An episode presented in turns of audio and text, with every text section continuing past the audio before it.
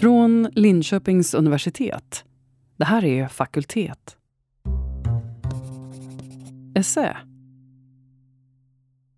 Sitter du just nu och tänker en helt ny, banbrytande tanke?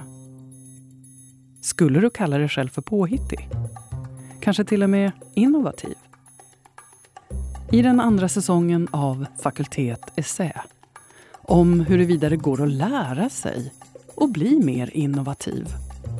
Och hur den här lärprocessen i så fall kanske till och med är en förutsättning för innovation. Jag har berättat om hur personalen i början av projektet deklarerade att här har vi inga idéer. Eller här är vi inte innovativa.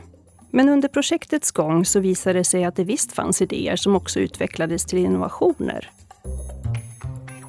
Och så om hur vi hanterar gränserna mellan arbete och fritid när vi nu jobbar så mycket hemma digitalt.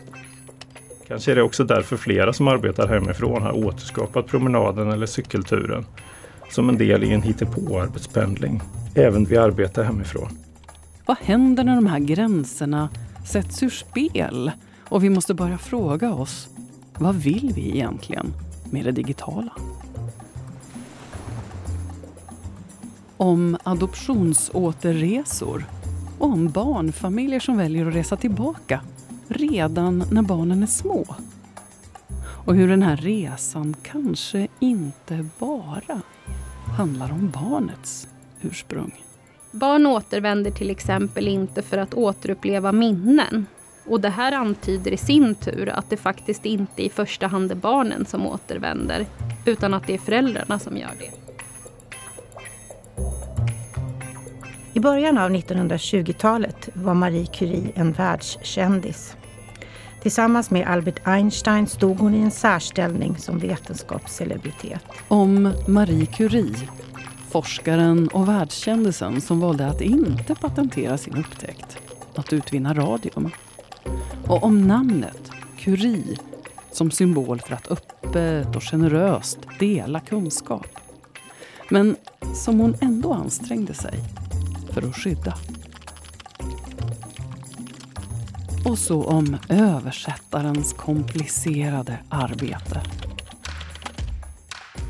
Och han lever inte alls upp till de engelska läsarnas förväntningar på honom.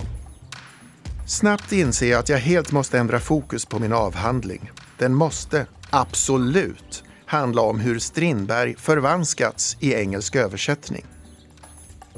Att knäcka en språklig, kulturell, social och tidskänslig kod.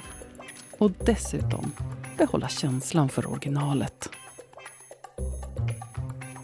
Från Linköpings universitet. Det här är Fakultet. Essä. Jag heter Anneli Norberg. Vi hörs!